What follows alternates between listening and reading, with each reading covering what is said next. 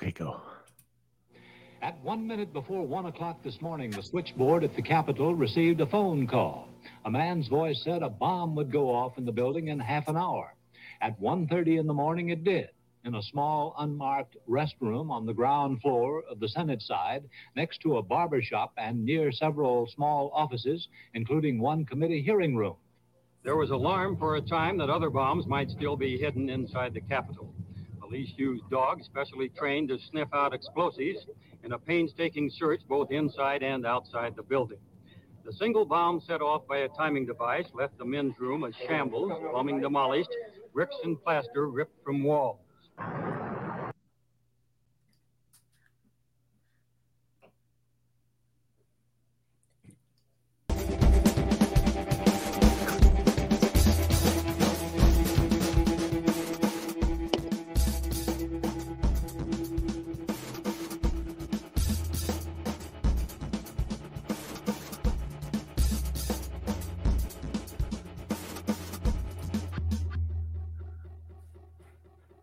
Ooh. And we're back. Ew. Man. How's it going? It's all right. It's all right. This Botched. is Col- this is Colin. I'm remembering to announce myself. Hey, and this is Scott, the man who botched that intro. it was close. Uh, and cue the music. yeah, StreamYards. Got We need the control, uh, some kind of uh, podcast control panel or something. I don't know. Yes. Yeah, something here. But I yeah, do have a new microphone. I, I hope everyone likes the sound of my voice tonight. I, I, I don't, like it. I don't have to play it up. I'll still be natural, but yeah, you good. I like it. it's fun. Yeah. As we say, we're in the game. Got to get in the game. Cool. cool. So let's see. You're you're sharing your screen here. Yeah, we're already on the topic. controls, If you are watching, and then maybe we'll just do that. Yeah. All right. Um, so that clip that I played was regarding the Weather Underground bombing the Capitol. And uh, are you familiar with the Weather Underground? Yeah, yeah, but let's uh let's act like I'm not. We'll, Okay. We'll talk about it a little bit. They have a nice logo. I always Right? admire their dark logo, but yeah, I well, I read a book about them you know, a long time ago, probably before any documentary came out about them, which I haven't seen. I don't. Oh, there's a, there's a good one which I'm going to feature some clips from. Oh, Um, cool. okay. Yeah, hope but it doesn't trigger uh, the censors at all, but um, uh, you never Maybe. know. Yeah. But yeah, this book was read like kind of in the narrative of their like kind of edgy heroes. I found it like you know like those old um zine record stores um pre 9 Mm. pre 9/11 era, you know, before You know, it's fun. it's funny you say that because the documentary that um, I'm going to feature here in a little bit does the same. It kind of paints them as like, and I remember when I watched it years ago. Um, I didn't know much about the Weather Underground, and I watched it, and afterward, I was like, "Wow, you know, they were kind of cool." Like, and I had no, I had no no idea of any of the background, but I was into the '60s like any other yeah. you know, kid that's fantasizing about the past and Yeah. um you know, so they had that that aura attached to the, to them and you know, ta taking down the government, this is uh, you know, this is not in the way that we need it and Yeah. we need to fight back and it was like, "Oh, cool. Yeah, I, I like the anti-war movement, but you know, It also died- gave it, yeah, it gave it like a color to it that you weren't wasn't there before because mostly it was like the anti-war movement. Then you have like the hippies, Woodstock, the music, the rioting, which the I wasn't the drugs, right? Which I wasn't really aware of the rioting until later. But yeah, they kind of like unveiled a little bit of uh, mysticism about that time period to kind of like let me know that it actually like like shit ran deep back then, you know, or at least that's what it wanted me to think. Mm. And I I was the same way. Like, although I had an opposite reaction, I was like, what a bunch of douchebags. Like, because it, it was a book. So, you know, like books as opposed to TikTok videos, it goes into detail. Um, typically details that, you know, it kind of follow their lives from when they started um, all the way till kind of they they broke up. So they were like a far left radical group. I also thought it was interesting that they came out of Ann Arbor, Michigan. Yeah, I was gonna mention that here, uh, very Yeah. close by Yeah. uh, to you, and um, that is Uh, no surprise. Yeah. Yeah, right. No So the- surprise. the weather they were originally known as the Weathermen. I'm just going to read a little from Wikipedia. And they were organized as a faction of students for a democratic society who were a pretty far left um, political group in the 60s. Um, Yeah, which I think they came out of Port Huron. Oh, not I think you're. I think you might be right. Yeah, or something like that. I can just like- pull that up. Uh, had and I found it at Ann Arbor, Michigan. Also, Oh, okay, yeah. They had something to do, but yeah. So they were uh, they they had some cra So they did uh, they kind of became the violent wing of the SDS and broke off from them. Uh, and they they did things like they uh, well they bombed the Capitol as I featured. They bombed the Pentagon and they bombed the State Department.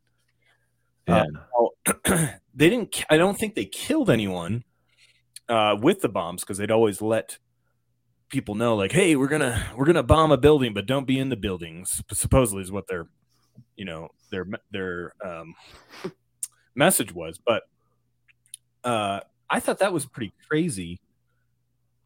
Um, Have you never heard about it ever? Probably.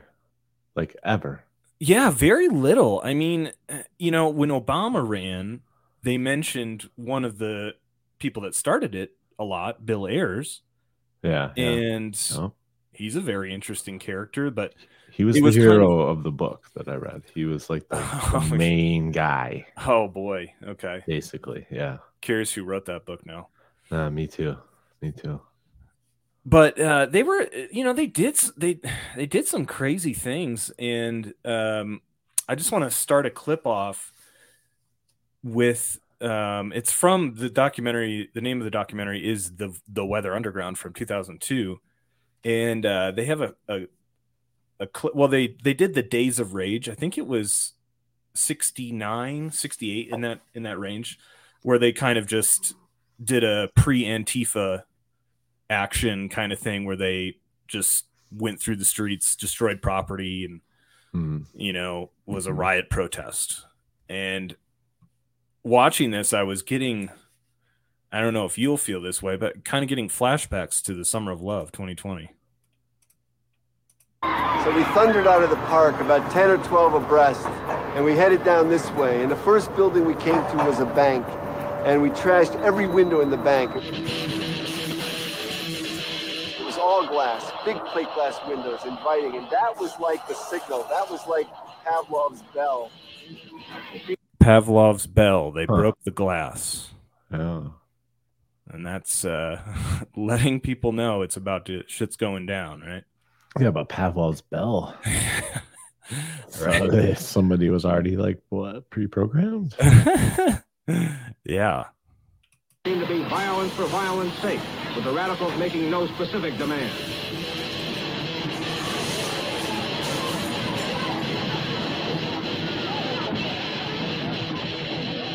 At about this point, at State and Division, we saw a serious barricade, several police cars, I want to point out he's carrying a baseball bat just to re- just to reenact this uh, event. uh, a real mass presence. And we had no out at that point, so we just swarmed into it, and there was a terrible fight right here.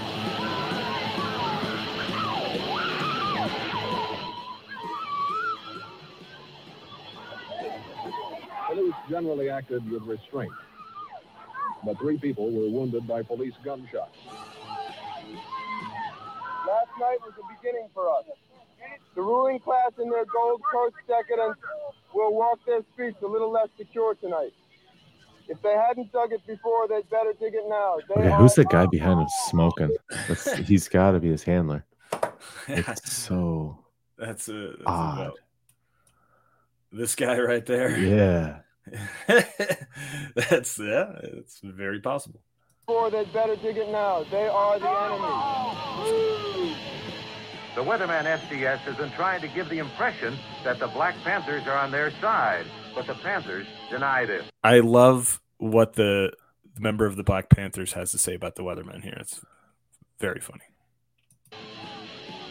We believe that the weatherman action is anarchistic, opportunistic, individualistic, it's chauvinistic, it's uh, uh, Custeristic, and that's the bad part about it. It's Custeristic in that its leaders take people into situations where the people can be massacred, and they call that revolution. And it's nothing but child's play, it's folly. We think these people may be sincere, but they're misguided, they're muddleheads, and they're scatterbrains. Weathermen Wow. have totally distorted the concept of militancy. They see it as attacking the people. We're trying to ally with working people, and they're out attacking them. You know, so it's a very simple thing. I mean, police couldn't do a better job. You know, I, I tend to think that their purpose is just to make the name of SDS a dirty name, and uh, they've managed to do a pretty good job of that. Yeah, so they uh were just eh, trying to trying to start some some uh conflict in the street because Oh, they yeah. saw it as a tactic. Uh, Yeah, and there happen to be so many cameras there. Right. You know?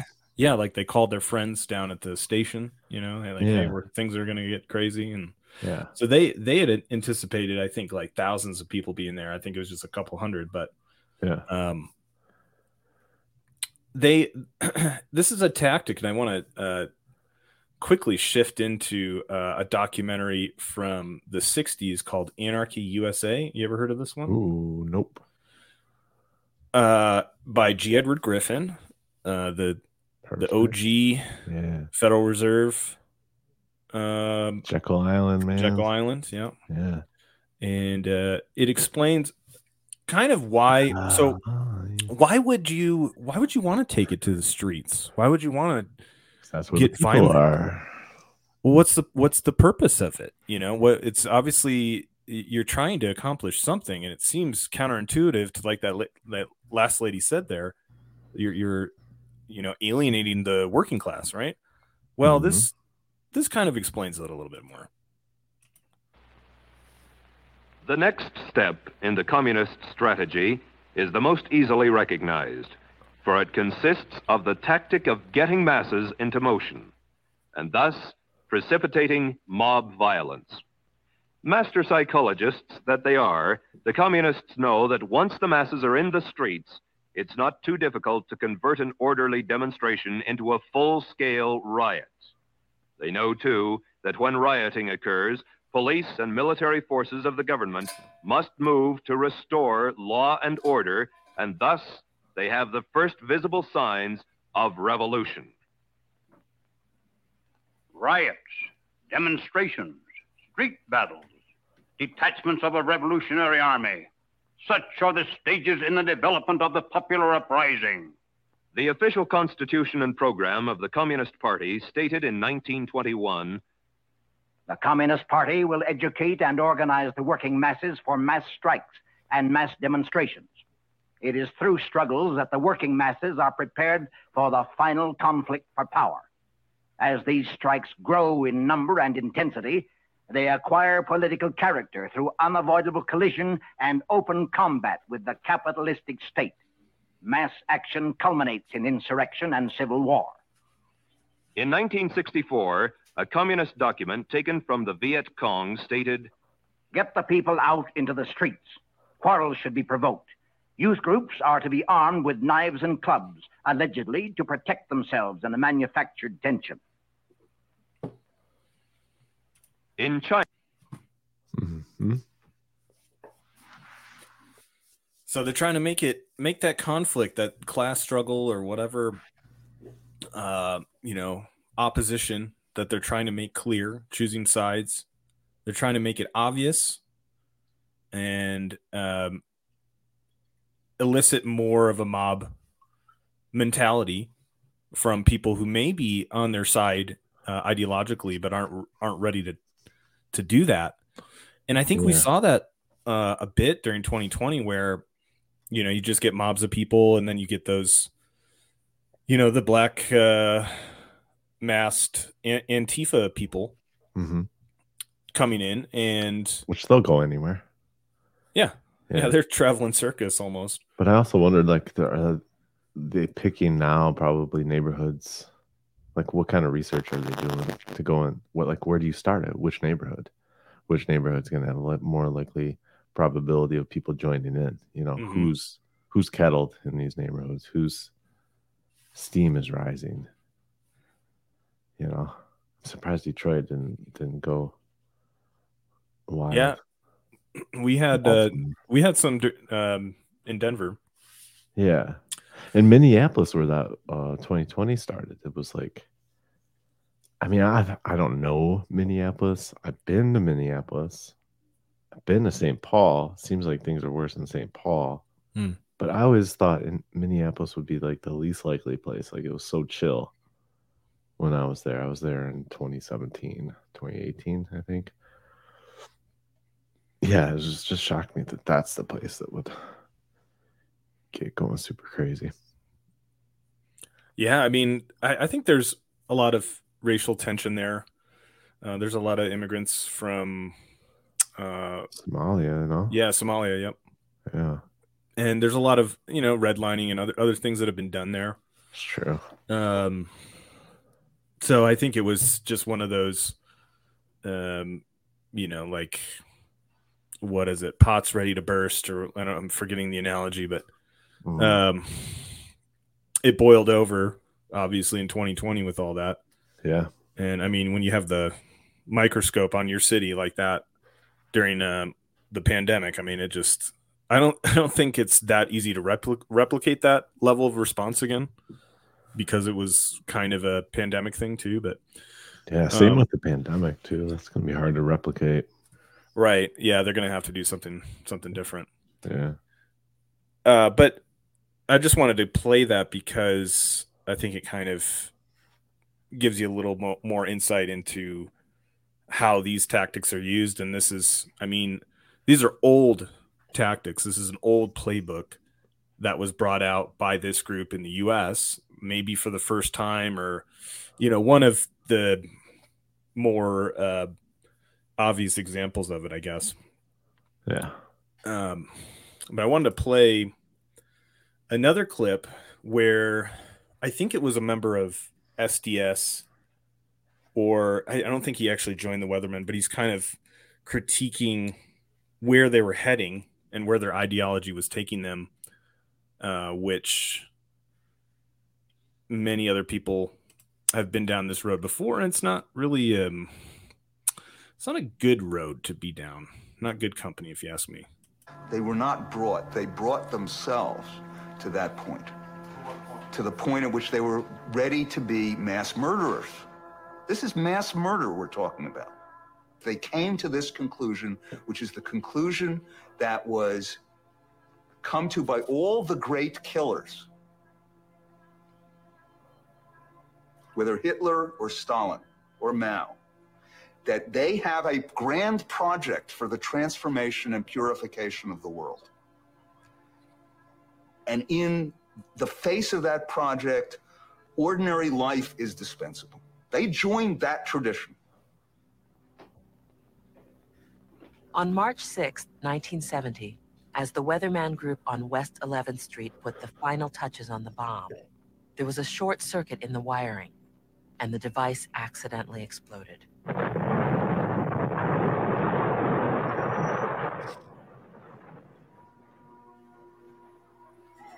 An expensive townhouse in New York's Greenwich Village was destroyed by three explosions, which killed at least three people.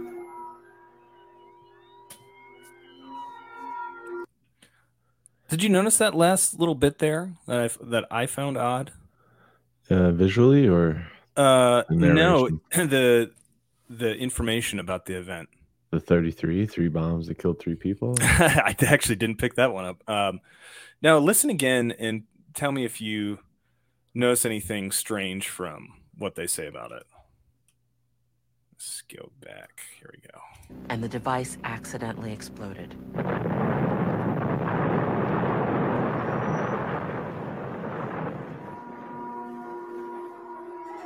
An expensive townhouse in New York's Greenwich Village was destroyed by three explosions. Expensive townhouse? yeah.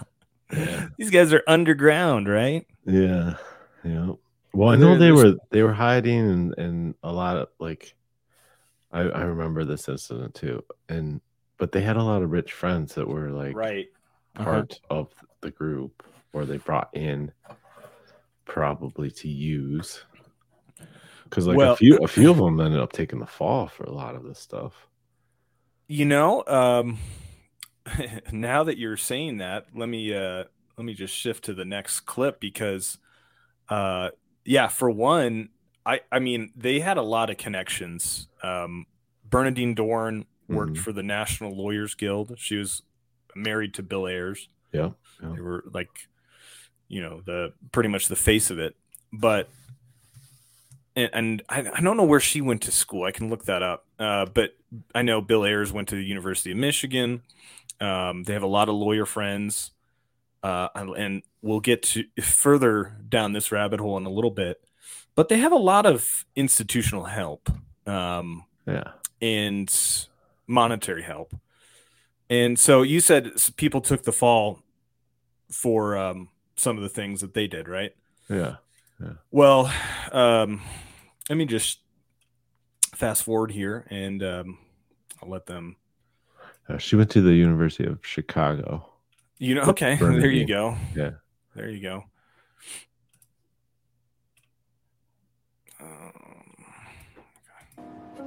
I I would I Oh would wait, wrong one. Hold on.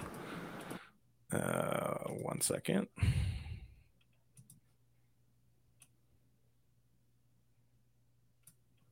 oh she was a cheerleader too treasurer for the modern dance school By the end of the 70s, almost all of the members of the Weather Underground had turned themselves in. Few ended up going to prison. Ironically, the government was forced to drop most of the charges against them when it became clear how much the FBI had broken the law in pursuing the group.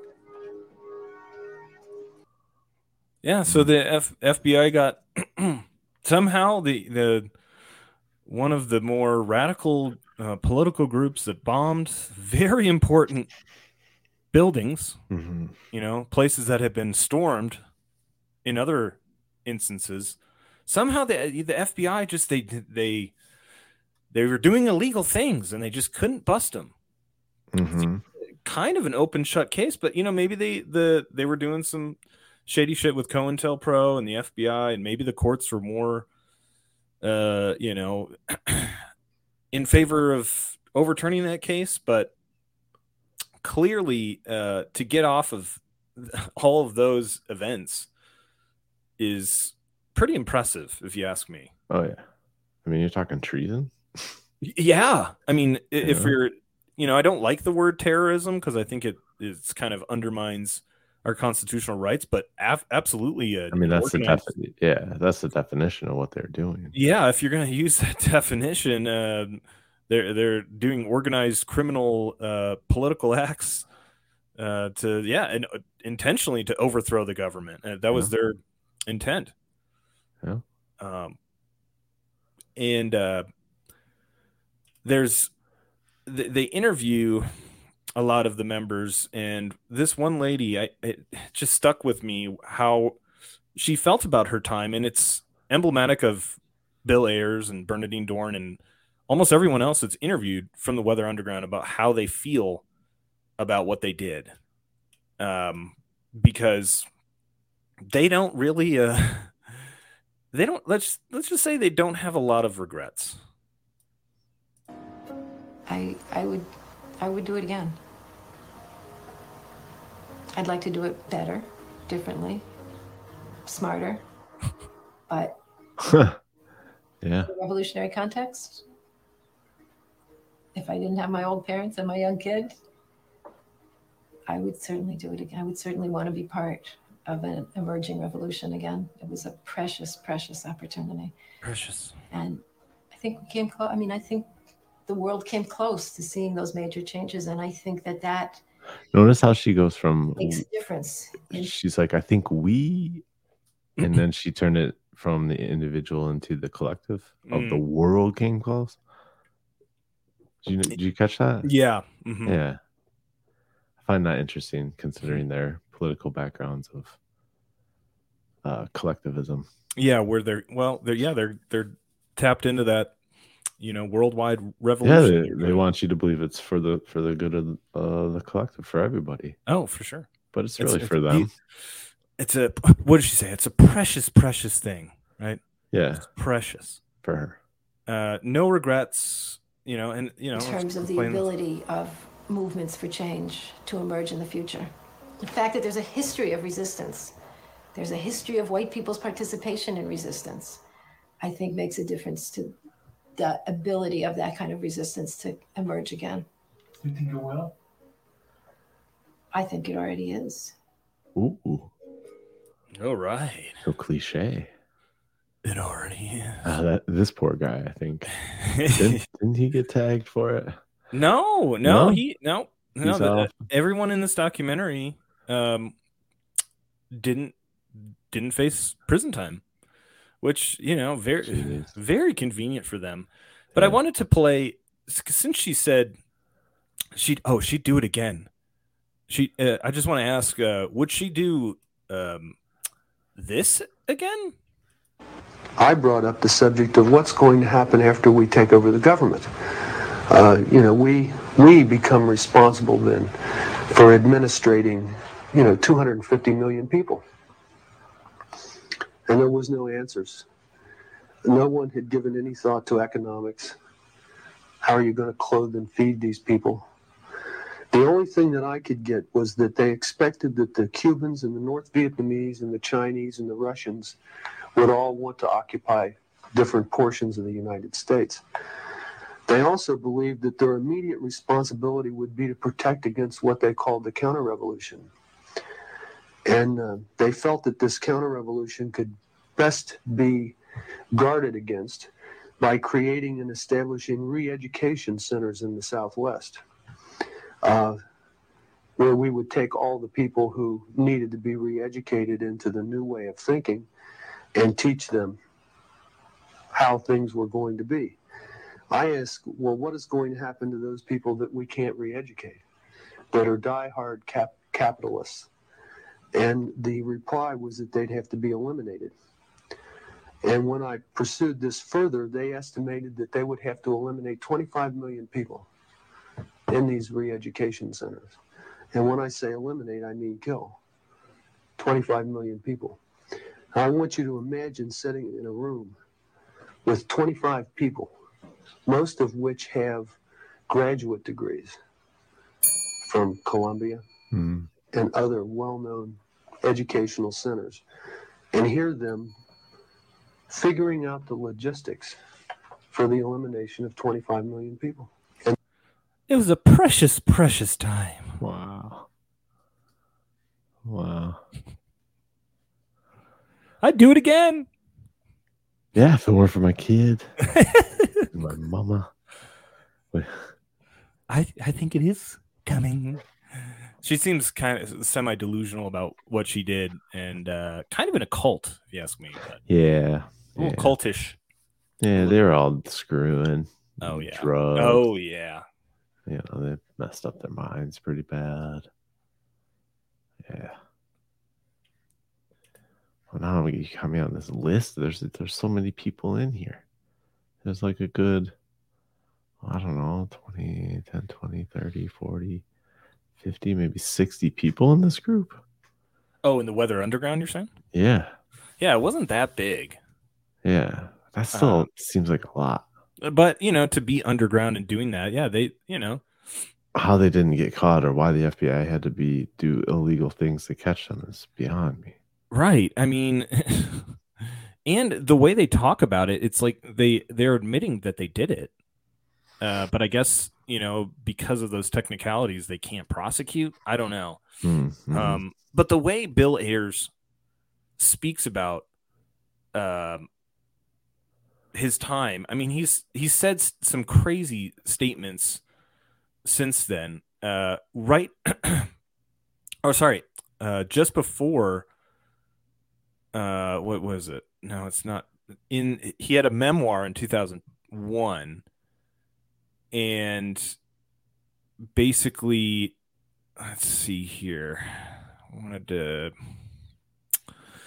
He pretty much was saying that the attacks were justified, um, and he said that he doesn't regret setting the bombs. I feel we didn't do enough.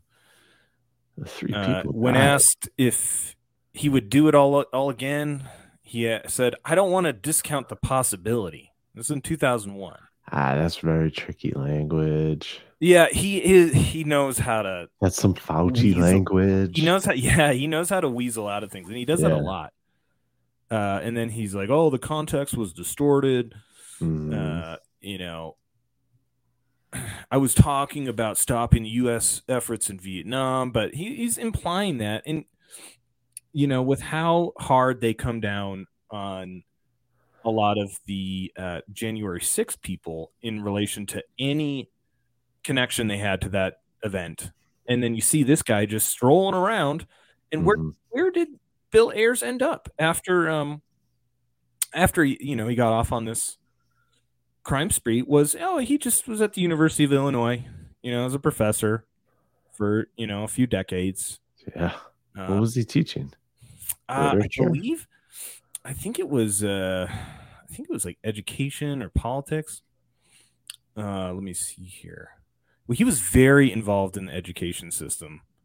Um, yeah, he he taught at the College of Education. Interests included teaching for social justice, uh, urban e- educational reform, narrative and interpretive research, children in trouble with the law, related issues. Uh, so he also earned a, his master's in education from Bank Street College. I don't not familiar with that, uh, and also a master's in ed at the same time uh, later. Oh, at Columbia Mhm. in Chicago. And where did Bernardine Dohrn, his wife, end up? Who- Who remi- r- reminder, guys, they're communists. You know, they're they're revolutionaries. They're counterculture. So where does Bernardine Dohrn end up after they get off on this crime spree? I want to say somewhere in the government. Well, it'd be the Sidley and Austin law firm, which, if you look it up, uh, they're one of the biggest multinational law firms in the world. Um, and, which seems kind of, you know, against fighting the uh, the capitalist regime, because this this fucking outfit got caught up in the savings and loan crisis in the eighties. Wow. Are you familiar with that? Uh, not intricately. Yeah, I the it's it was basically a scam that was committed on Wall another Wall Street scam. I don't know the specifics of it, Yeah. um, but they got let's just say they got caught up in it, and you have a, a ex or current communist revolutionary as a lawyer. You know wh- why? I don't know. Maybe Bernardine Dohrn isn't fighting the man Yeah. but it's very very strange that that's that's your uh, that's your path right Well, it looks like she got picked up probably a decade after when optics were good. In 84, she was hired by Howard Trianis, Trianins, Trianins, Mhm. French, probably French, head of the law firm who knew Thomas Ayers, her father-in-law. So who are these people?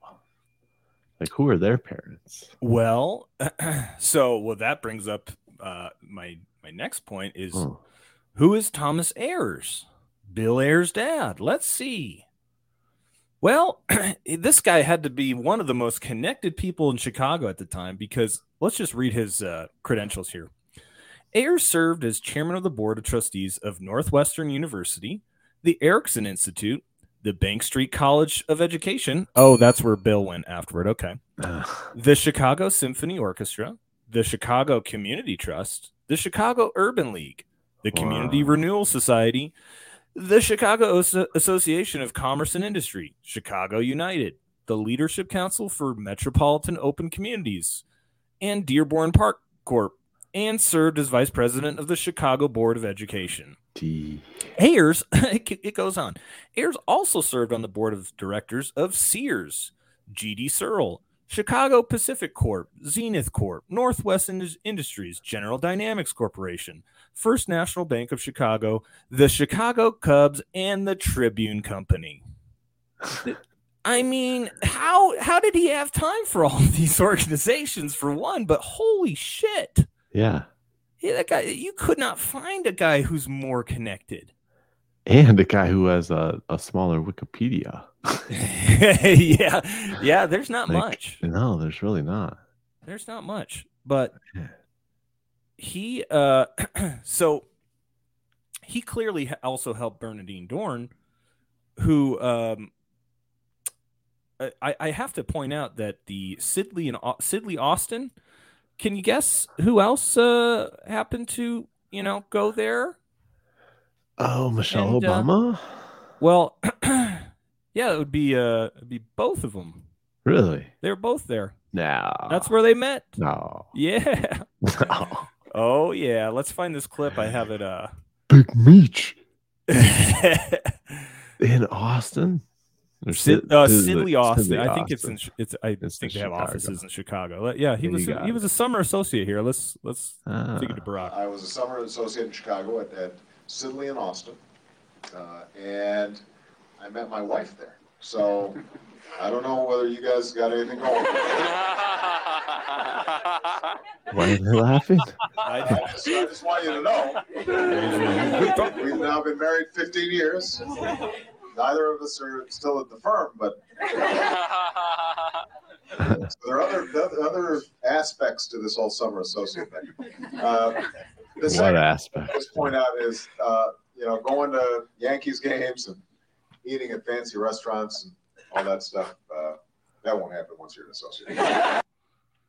All right. Yeah, the yucking it up at his Uh-huh. old law firm, where Bill Ayers' wife uh, happened to get a cush job after being a domestic terrorist, Yeah. and where he met Michelle.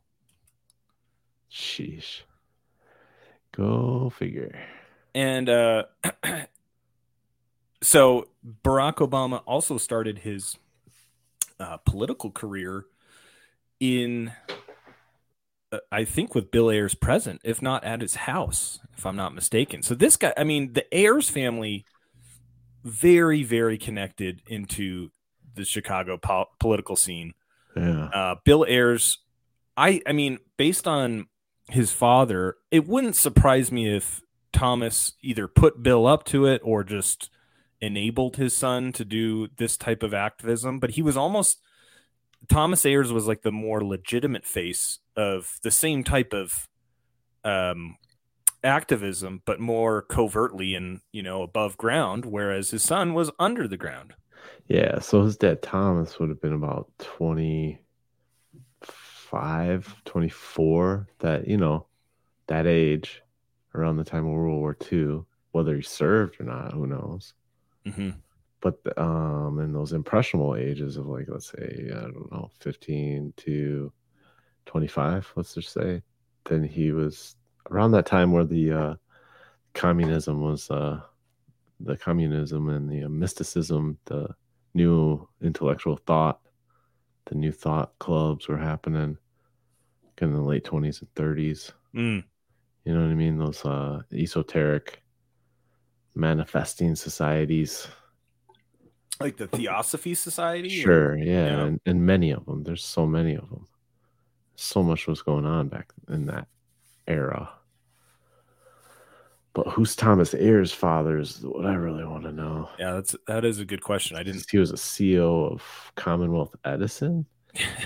A little, little boy out of Detroit.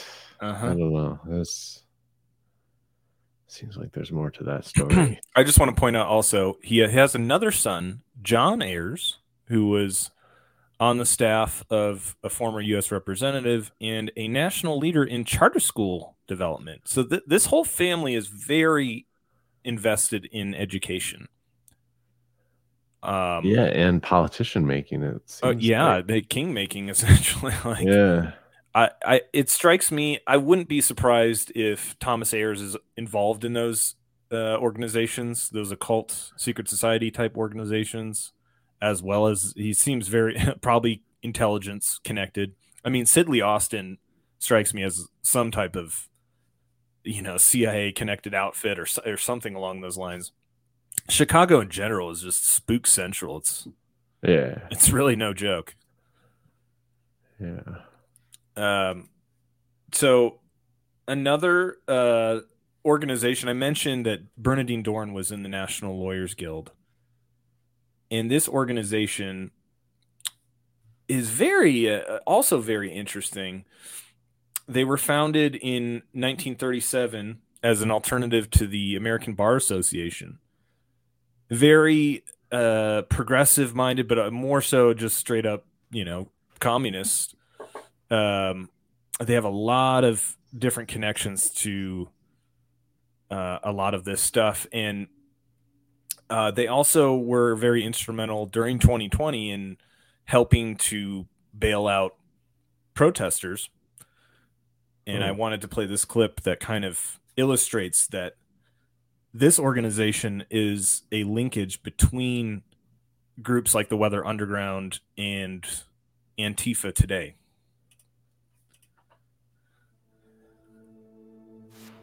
The death of George Floyd at the hands of police sparked protests and riots around the country. But the early, spontaneous protests were followed by 19 months of unrest with some of the worst rioting perpetrated by self described anti fascists, or Antifa, in the Pacific Northwest. How did these often violent extremists take over whole city blocks as they did in Seattle, or engage in 200 days of nightly rioting as they did in Portland without local police or officials stopping them? One part of the answer is they had lawyers funded by deep pockets on the left. The National Lawyers Guild, a nonprofit group of left wing attorneys and other legal professionals, were key in helping coordinate legal support for more than 20,000 arrested protesters in in his book, Unmasked Inside Antifa's Radical Plan to Destroy Democracy, journalist Andy Ngo went so far as to call the Guild, in effect, the legal arm of Antifa. While Americans watched their cities burn night after night on the evening news, the Guild arranged legal representation for protesters and sent letters to the Biden administration urging them to drop charges against rioters, even criminals who had firebombed buildings or menaced innocent citizens. While the mainstream media mostly hid the Guild's role in these protests, the group's aid to extremists goes way back. Its efforts to foster and protect radicalism through legal work began in the late 1930s. By 1940, the group was so dominated by Communist Party members that its left of center non communist members were abandoning it en masse, as three quarters of the membership resigned. Later in the 1960s, some guild members were involved with extremist groups like the Weather Underground, which was dedicated to the violent overthrow of the U.S. government. The Weather Underground's tactics included intimidation, bomb making, and calls for assassinations of police and military members. Bernardine Dohrn, the famous wife of Barack Obama's friend Bill Ayers, became the National Lawyers Guild's student organizer in 1967 and spoke at the Guild's 1970 convention while simultaneously serving as top Weather Underground leader. In his book, Days of Rage America's Radical Underground, the FBI, and the Forgotten Age of Revolutionary Violence, journalist Bryan Burrough writes that a relatively small group of radical lawyers, almost all of whom belonged to the National Lawyers Guild, were by far the most important single source of money for the Weathermen. Hmm. The Guild's work of sowing discord, promoting violent radicalism, and defending the purveyors of both continues today as the Guild protects extremists like Antifa. In fact, the Guild has publicly supported Antifa's actions, declaring that it will continue to support anti fascists and anti racists in the streets and in the courts, and will not be swayed by the argument that hateful, dangerous speech should be tolerated at any cost. Ominously, the Guild is growing. According to its 2020 annual report, membership remained relatively flat at fewer than 2,500 from 2005 to 2015. But after 2015, it began to grow dramatically, with 5,000 new members joining its ranks in 2020 alone. that roughly coincides with Antifa's own growth. As radicals spouted woke orthodoxy while they burned down American cities during the summer of 2020, they were protected and sheltered by highly educated and politically aligned attorneys at the National Lawyers Guild. Meanwhile, Americans who assumed the riots were about the death of George Floyd didn't realize the attempted overthrow of the rule of law that they were watching had been planned nearly a century in advance. Right.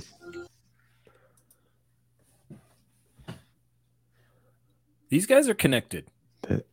Yeah. These, I mean, this is they've been around almost uh, like 90 years. Yeah, that's what that's that that's that era. That's that era that I'm talking about. That like weird. I mean, a lot of things coalesced at the same time, like off topic, like Federal Reserve, 1913 era, World War One. What else came that way? Income tax came that way.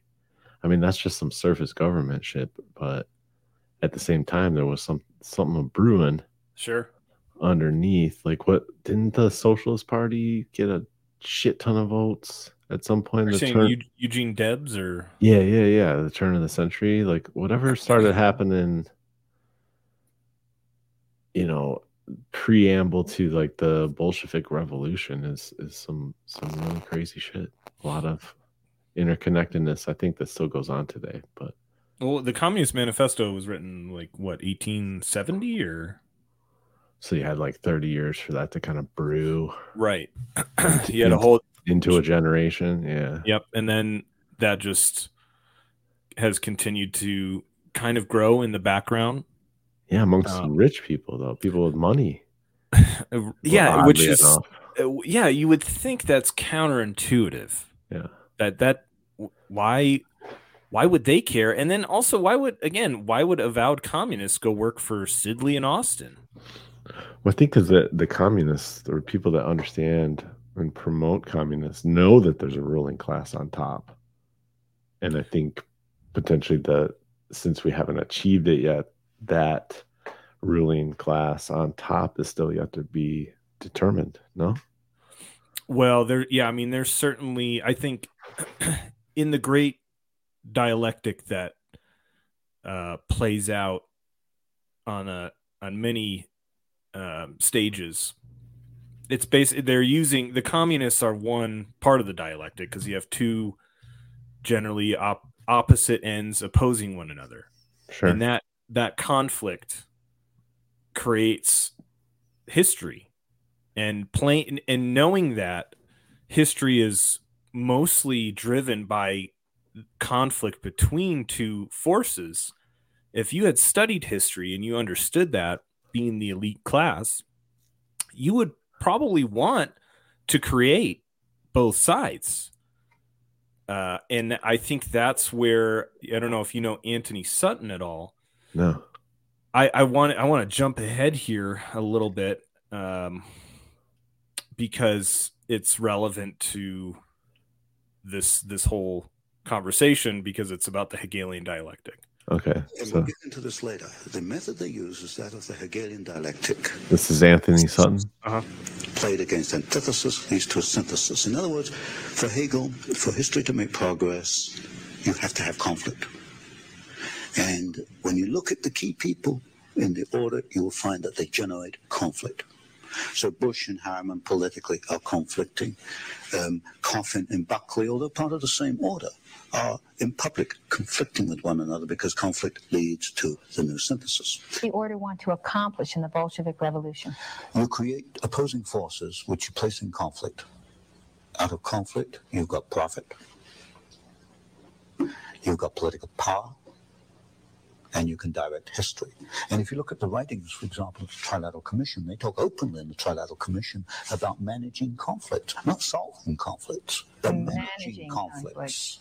Conflict management. That's, yeah. the, that's the um, that's the cry. So they got the profit, the power, and the management. Mhm. Where do they want to steer history through the Bolshevik Revolution?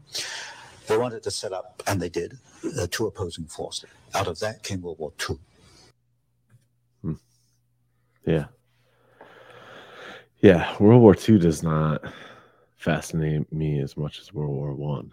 I, I need to do more research into World War One for that Isn't, reason. I think. isn't it crazy how like that was the first one, and we always study and are bombarded with like It's very true. Yeah. and by World War II, I mean you're just like mincing over details of what happened, you know? I think I feel like maybe this is a it- like maybe there is something to avoiding World War One, but from a Hollywood perspective, I feel like World War Two is just it's it's got all the all the elements in Yeah. play, you know, and they got better weapons and It's like Rocky. Two or Rocky Four, you know? Yeah. There's only so many mo- so many movies that can be made out of trench warfare, and so Yeah. it could be as. But I I agree there is more to that story that hasn't been told. Yeah. um, much like World War Two as well, to the Yeah. general masses anyway. But Yeah. if you know, so if you know that we, you know, you're consolidating your wealth, you're doing all this shady shit behind the scenes, starting wars, you know, you're the elites, right? You know that at if you're in point, yeah, if you're in the business of managing conflict, then yeah, you're an elite. Yeah. For sure. but if you are if you are aware of the fact that what you're doing is eventually going to lead to some type of reaction from the masses. You'd be at a disadvantage to just let it happen organically. You don't want you don't want a trucker convoy coming at you. Right. you know? So you instead you send in an element that is in a, a strong opposition to one particular thing whether it's class or you know recently like race or whatever the issue is and you you harness that energy and fuel you know fuel it to a limited hangout kind of it means uh, that's just cr- creating that synthesis and also accomplishing some other goals in the background um, reduction of rights or whatever it is th- through that conflict that you know we saw that with the war on terror that that uh, yeah, that stuff's side- all that stuff's all house money. You know, it's like let it ride. That's whatever comes out of that comes out of that. Yeah.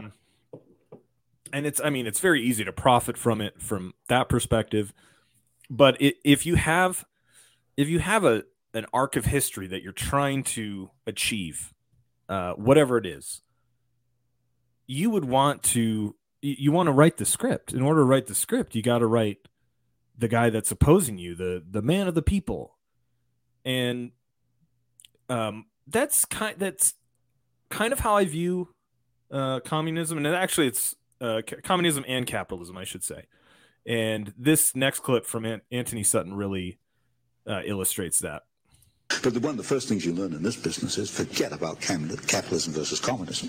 That is absolute nonsense. The two are behind the scenes are hand in hand. It's a capitalist way. communist conspiracy. One conspiracy. Yes, but you need the you need the so-called conflict between the two to keep people focusing. Look, they keep you looking over there. You know, capitalism versus communism. You know, that makes a nice little picture. You know, you get books on it and films on it. Uh, capitalism versus communism. That's not where the action is. The action is over here. Oh, which is where? Where? Uh, the hegelists or the Yeah. the cultists Yeah. you're you're saying but i mean there's an occult element to, to communism uh, as well where you know the people on the bottom don't really know what the ultimate goals are and the the people on the top might not even know that they're actually the person on the top you know Right. Yeah. Yeah. but I mean, if you know that, and there's a lot of evidence the Rothschilds and Wall Street funded the Bolshevik Revolution. An- Anthony Sutton gets into that, and also Yeah. funded Hitler.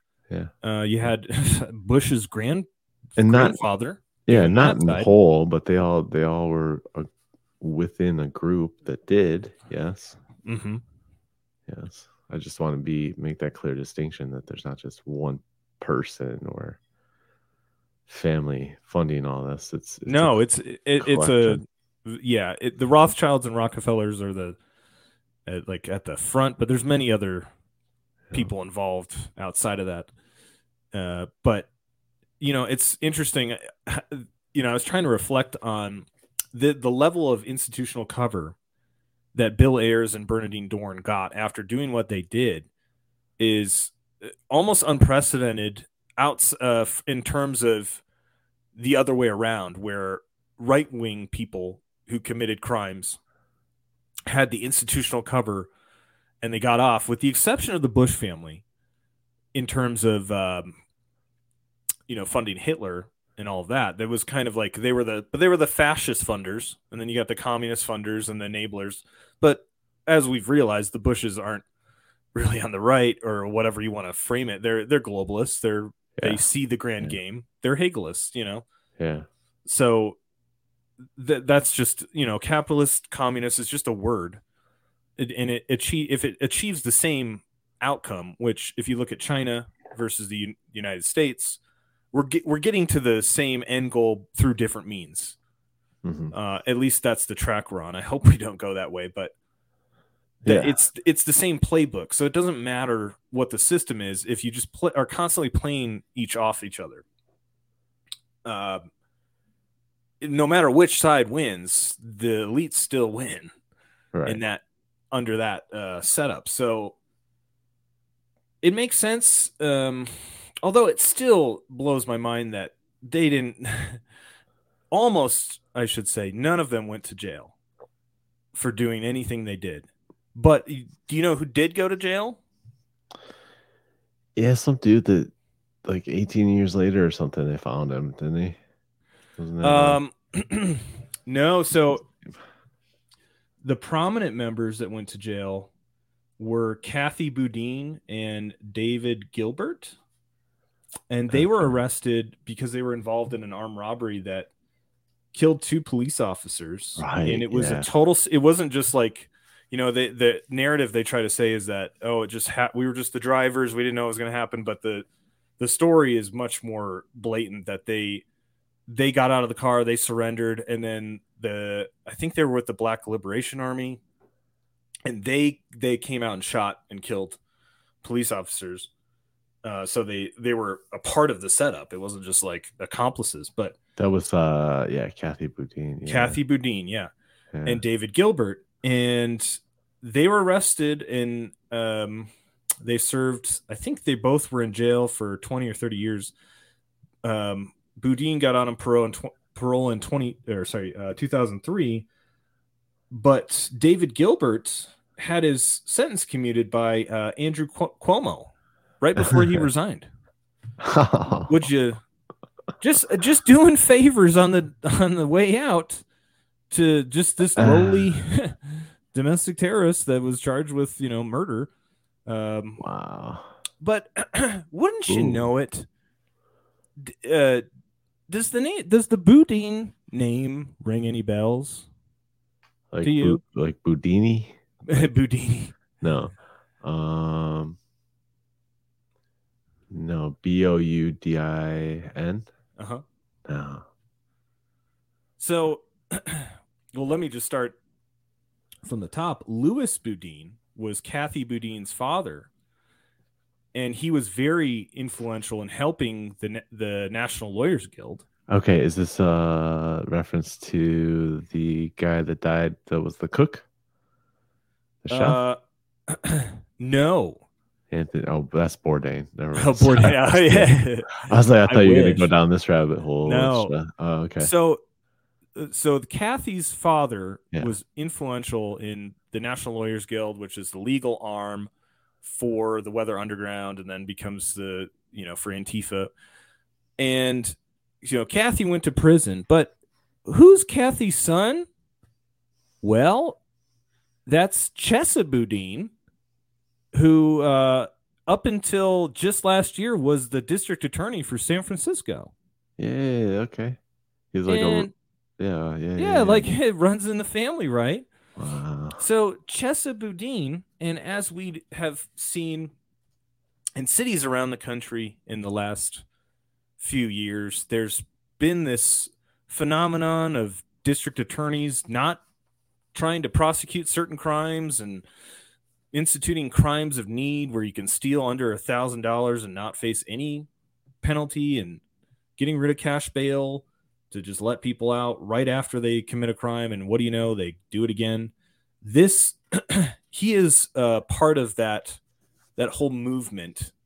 Yeah. which uh you know was kind of started by um our friend Soros. And I wanted to play this clip of just about what, he going elected. on. Yeah, oh yeah, what's up with the this? rogue prosecutor movement stems from the basic idea that the entire criminal justice system is racist and as pro criminal anti victim zealots bought and paid for by George Soros and tech billionaires, they adopt pro criminal policies. They choose large categories of crimes not to prosecute. In Fairfax County, which is near Washington, D.C., Steve Descano is the rogue prosecutor uh, elected in large part because of George Soros' money. He, George Soros contributed 75%, more or less, uh, of the total amount of money Steve Descano got to his campaign. Without Soros' money, Steve Descano and these other rogue prosecutors simply would not have been elected. The prosecutor in the American criminal justice system occupies a unique role. Her job is to enforce the criminal law of the state legislature as passed and signed by the governor, or the federal law passed by Congress and signed by the president. Their job is to do justice, it's not to get convictions. We have an adversarial system in our country. You have strong, ethical prosecutors representing the people, and you have strong, zealous criminal defense attorneys representing those charged with crimes. Rogue prosecutors upend that. They uh, erase the wall between prosecution and defense by taking a pro defense, anti victim stance, refuse to enforce large swaths of crimes across the book under the guise of prosecutorial discretion. It has nothing to do with prosecutorial discretion. And as a result, crime explodes in the cities where they've been elected.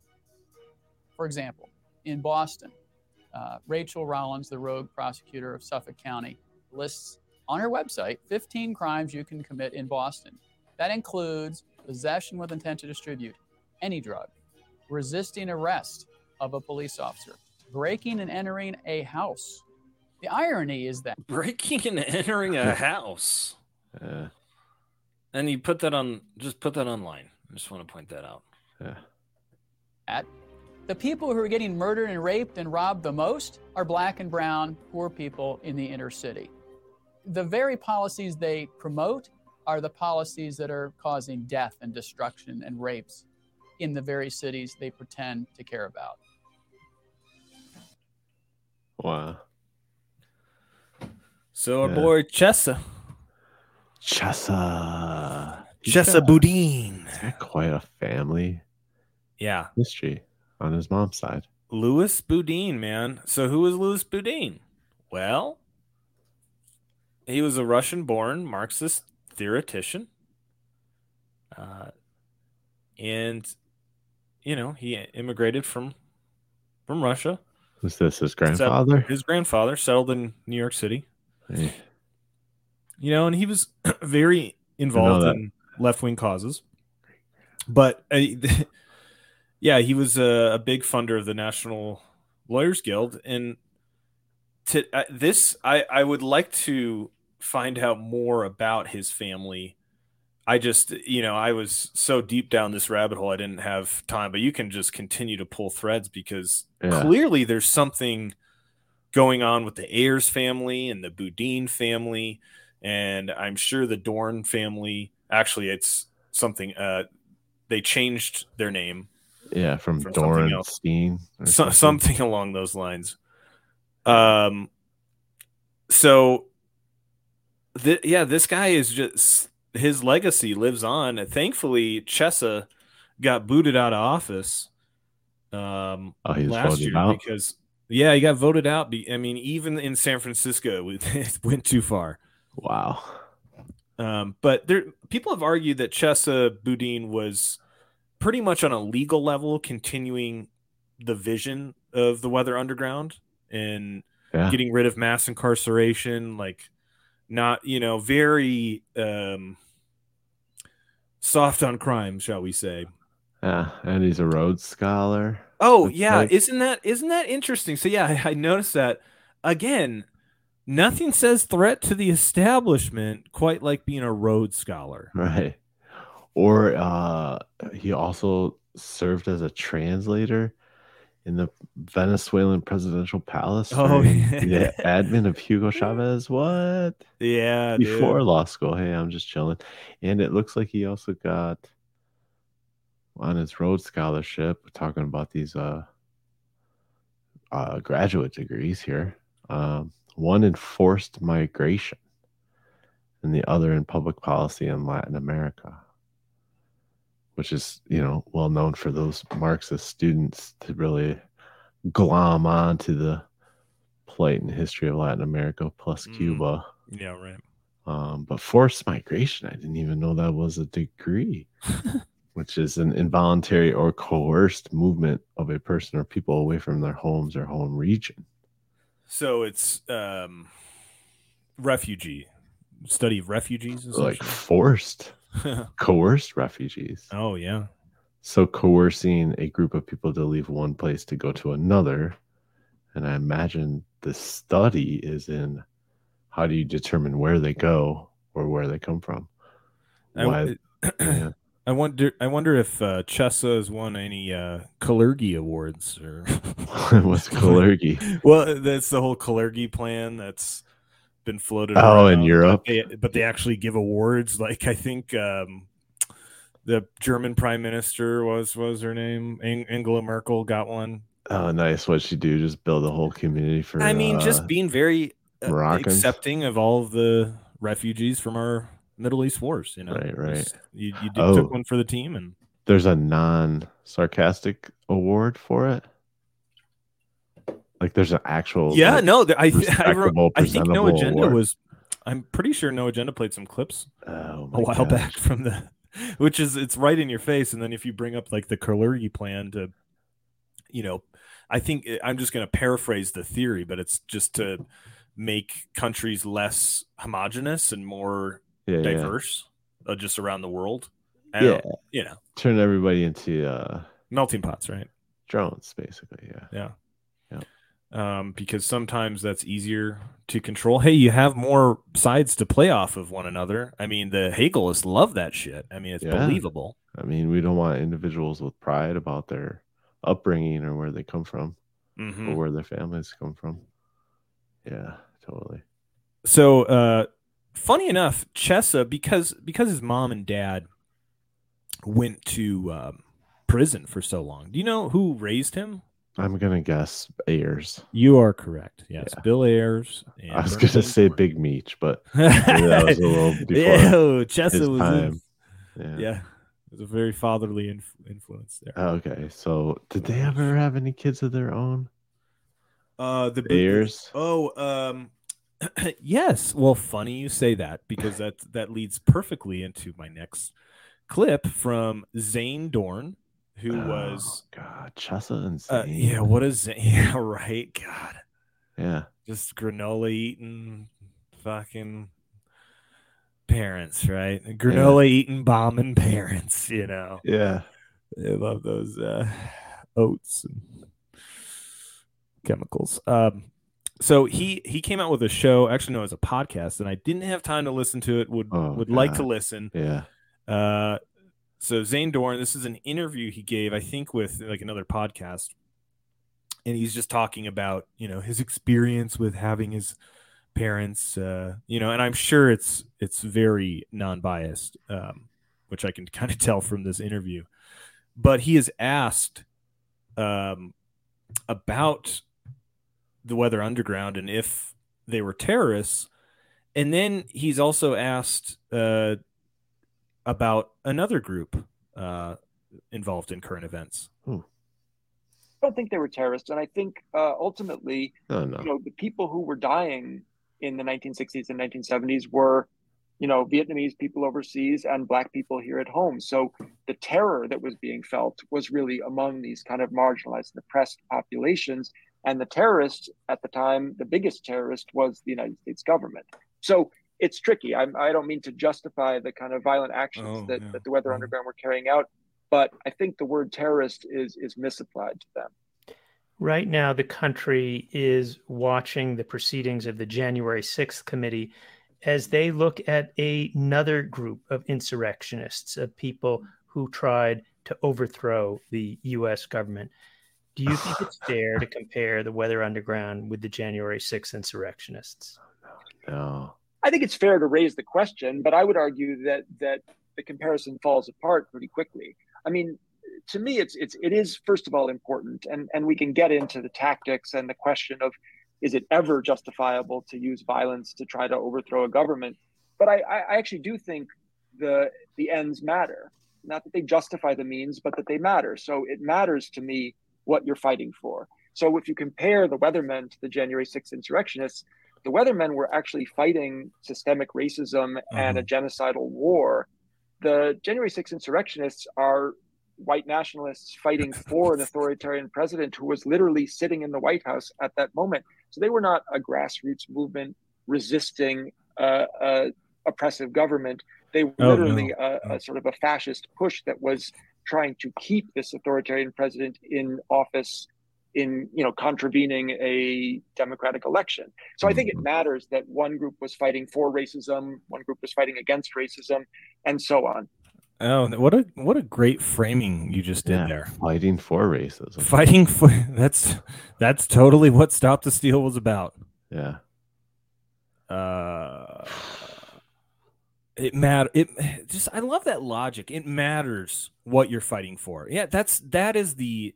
Uh, I don't know what fallacy that is, but uh, it's it's clearly not. Um, It's the general fallacy.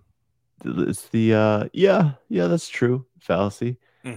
Because obviously that's true. It does matter what you're fighting for. in terms of uh, what In- you're doing in, in in relation to that. No, just in, in terms of fighting. Yeah, so it, it that on its surface is true, but Yeah. the actions, you know, the, I'm not saying the ends justify the means, but No. they, but they do. Essentially, was what what he said. Yeah, and I'm just saying that that's how that comes across to the average listener. Like, Mm. yeah, it does. It does matter what you're fighting for, Right. It's, I mean, it's it's it a good line him- of argument. Yeah, it gives him credibility. Mhm.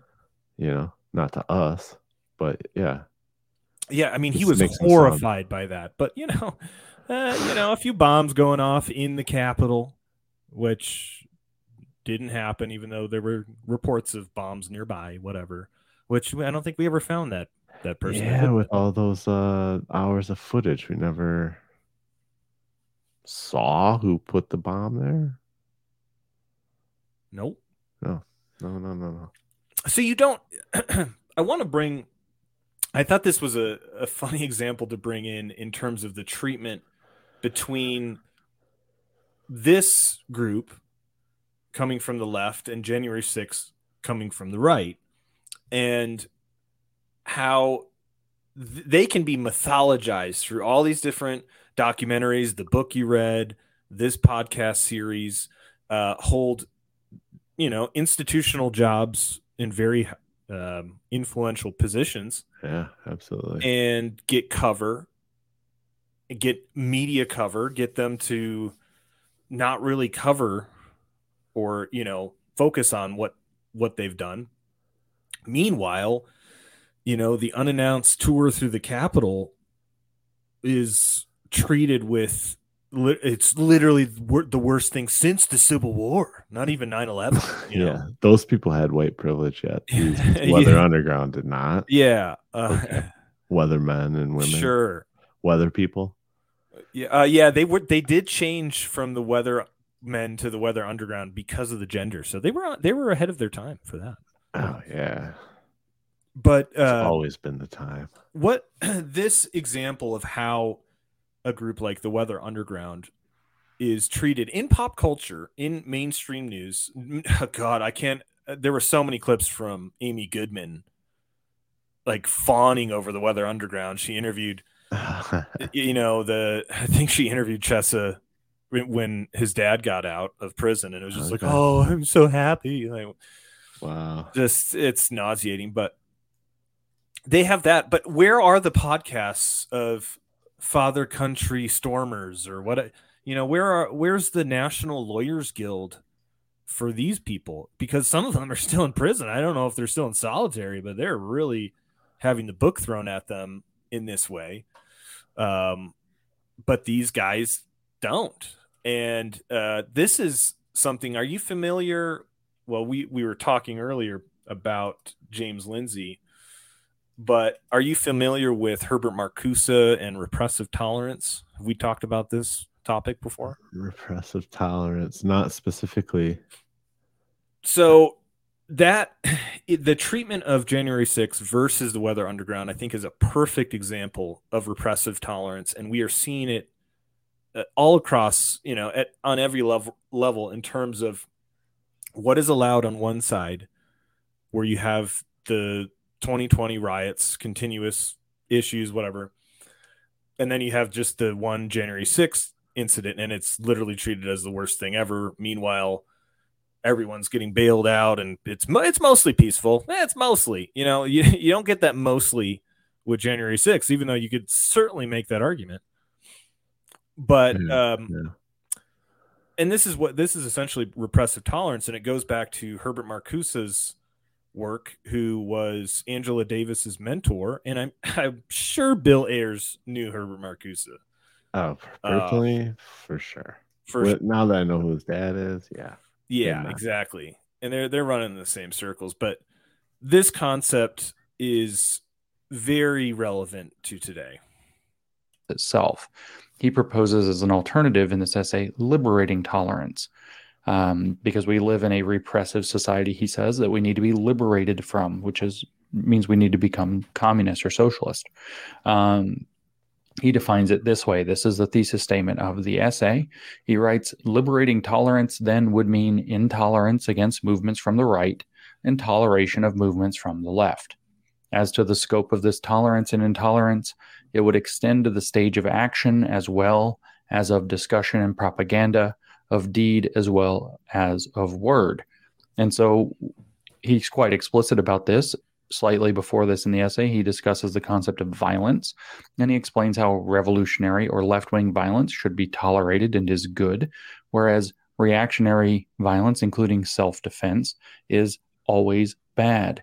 And so there's your explanation for how Kyle Rittenhouse was treated during the riots of 2020, the neo Marxist riots of 2020, as a matter of fact, uh, using uh, coming out of BLM, which is a uh, racial Marxist front organization that is based off of Herbert Marcuse's exact ideas. If you wonder why certain things are suppressed on social media and through the mass media and other things are promoted, whether it's Hunter Biden's laptop uh, story, whether it's you know conservatives getting struck off of social media for saying that uh, the the trans women are men, whatever it happens to be, uh, repressive tolerance is your explanation for that. He goes further in the essay to explain. So we've heard about the idea that violence should be tolerated from the left.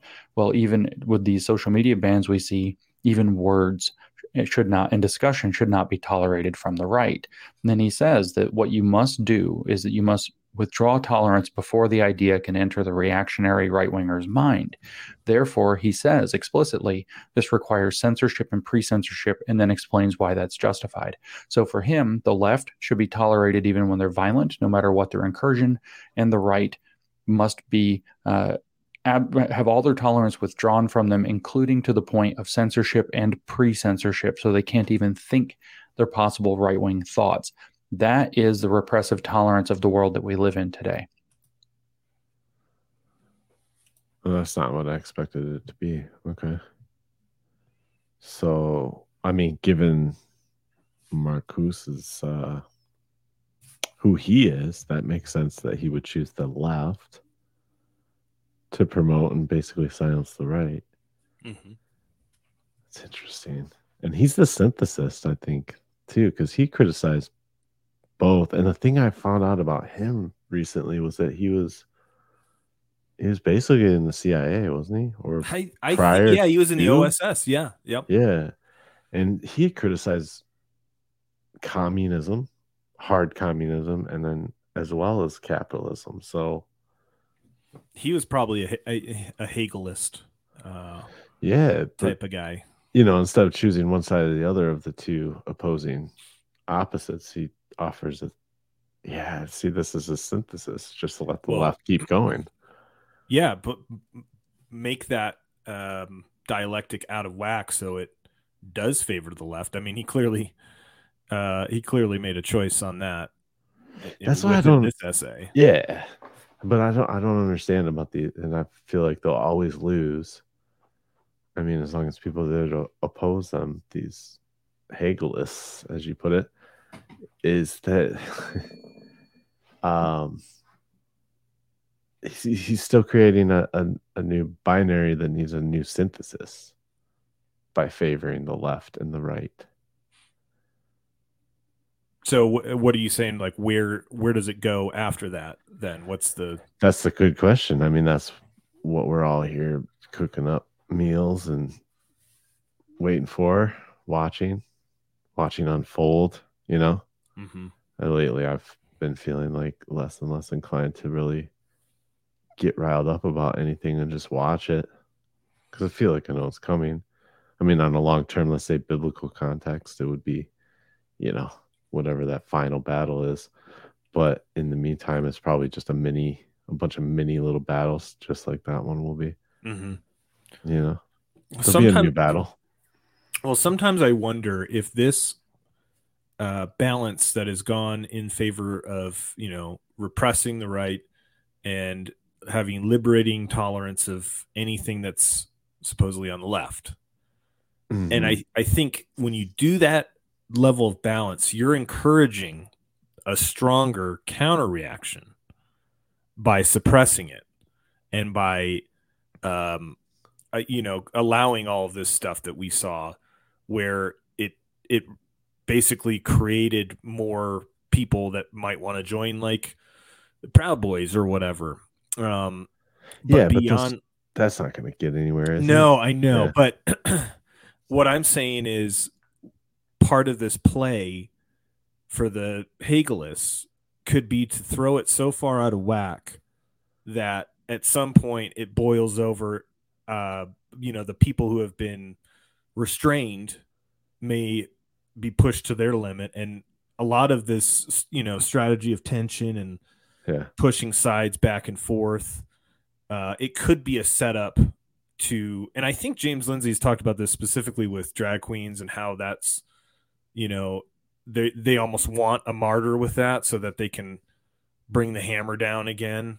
Um, and he's been calling it like "Don't give them drag Floyd" essentially, but um, like you don't you don't want you don't want to have that that event that becomes the catalyst for that conflict, you know. Yeah, that Um, they got about like three or five to six years of history to kettle that one, whereas African Americans had four Yeah, I hundreds mean- of years, you know. But the people that are passionate about that narrative and conflict are very passionate. Yeah, Uh, but I mean, let, us go back to what you're saying. Like, are you? So what? Well, what I'm saying is, on that level, I do think that they could be setting up a reaction that does maybe resemble um, some type of far right authoritarian boogeyman that they've been toying with forever, and they're they're trying to create the conditions to make it more likely. Now, whether it actually boils over is anyone's guess, but it's Yeah. not to say that there isn't an element that um, is being toyed with by allowing this or by playing this out. So I, I've thought maybe it's a setup to if they bring that about, then they can say, "See, America is is the the white supremacist fascists like, oh my god, the uh, whatever." Um, and they they had that for for what January 6th was and what they painted it as. I think they really wanted it to be worse. I think they were hoping it was Oh, going to be worse. Oh yeah, So they have to say like, "Oh, it was deadly." Like, yeah, only for the protesters at the day of, anyway. yeah. The Uh, ones who and planted in there to make it seem deadly, yeah, or to kick off the deadly. yeah, Ray Epps, but he's being tortured. no, Ray Epps is I'm talking tortured. about uh, a homegirl that got shot. Oh, If you're uh, if you're open to the theory that she got shot to kick off the, oh, I, I didn't hear that theory. the No, oh, Well, I just I'm just throwing it out there. I mean, well, it's you could be right actually. I could be. We'll never That's it's all one of those things, but. Yeah, yeah.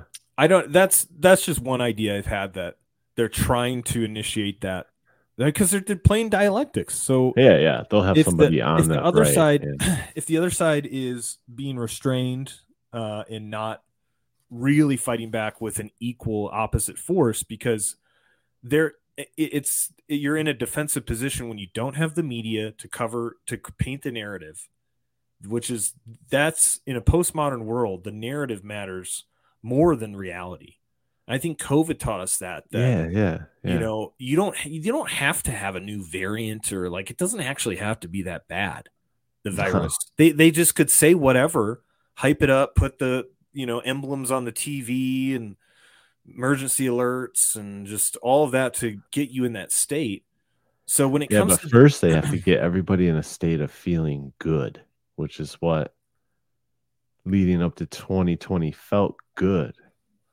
Hmm. That whole 2019, didn't it to you? Felt like that to me. And to a lot of people I know, you, you're coming up on the year 2020. Everyone's like, yeah, you know, we're going to 2020 vision. There's just a whole bunch of memes surrounding it. It's gonna i had a good new year i had a good new year into Yeah. it was fun Yeah, it was great. One Everybody was feeling awesome. Yeah. And like that's what you need first if you're gonna drop a bomb. So like, you know, like that kind of psychological bomb. You know, bomb. One more time for the censors. but like I yeah, I mean, I'm with you on on on what you're saying. I'm definitely I feel that's a foot. I just feel it's all evil too.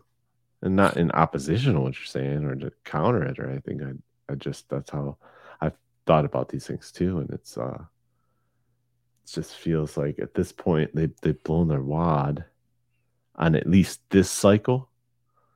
And I could be way wrong because things could get way worse. But on this cycle, it seems like they blew their wad. I mean, we'll see if they run Big Meech out for president. eh, It's all all the cards are. Well, I mean, are- it, are it the in shuffling deck because it is in Chicago in 2024. So yeah, what better place? right. Yeah. But I just I don't know how far more the left can go in terms of who is going to be their leaders and their heroes. Maybe it doesn't matter. But I feel like that population is dwindling whereas there's more I wouldn't say there's more in opposition to the left, but there's more on the sidelines like saying uh, it's not for me, you know, like they thought it was. So that's where I wonder why, or I wonder how they're gonna they're gonna either create a new dialectic or they're have to kind of synthesize real quick the one they got going on. I mean, they're. I think they've been trying to stir that pot with the trans stuff. I don't, like you said, I don't think it has as strong of a legs, but at the same time, it is kind of stewing in the background. The whole drag queen stuff, I think, is to throw it in people's faces more again to elicit that reaction. Yeah, um, I know, but the people they're doing it in front of just are, are I think they're smarter to to they're not as medicated as the left. Let's put it that way, because I think mm-hmm. that was pretty easy to do because they're th those youth are highly medicated. Well, I mean, so it could it could go either way in this scenario. So the the alternative to um, what I said about this setting up a counter reaction would be to have the left actually go full blown totalitarian, do the Maoist revolution or you know whatever version of that you're going to try to do, maybe involving technocracy and um, AI, if we want to throw that into. But uh, Yeah. however, they they throw the the hammer down on the population, um, and also because I mean a lot of youth and college age kids are extremely indoctrinated into this. I don't know how much of uh, that that I'm seeing is just isolated, but it seems pretty prevalent uh, and has gotten worse. Yeah, man, I got seven, eight trans flags on my neighborhood this Oh, year. no. Yeah, Wow. They're using them as curtains. curtains. Wait, uh, on one house or no? No, se- oh, Well- seven houses. Okay. Yeah, yeah. Wow. Yeah, probably more. I mean, I just I just kind of gently notice them when I'm bike riding. You don't see that. At, at, you know, I did notice that about Michigan that there are more the the sign people. They like to have their sign out, Oh yeah. and they're flat. Yeah, next time you're here, we'll go. We'll just go for. We'll we'll leave our wives for a while, and we'll go on like a six-hour little journey around town. That'll be fun. It will be. It'll just be fun. So many good eat spots, man. Oh my god. Anyway, Hate has topic. no has no home here. Ah, yeah, you don't even need words anymore. Maybe We Not since the yellow and gold or the blue and gold. it's perfect. It's perfect for uh, U of M. It just lines up. It's really great. Yeah.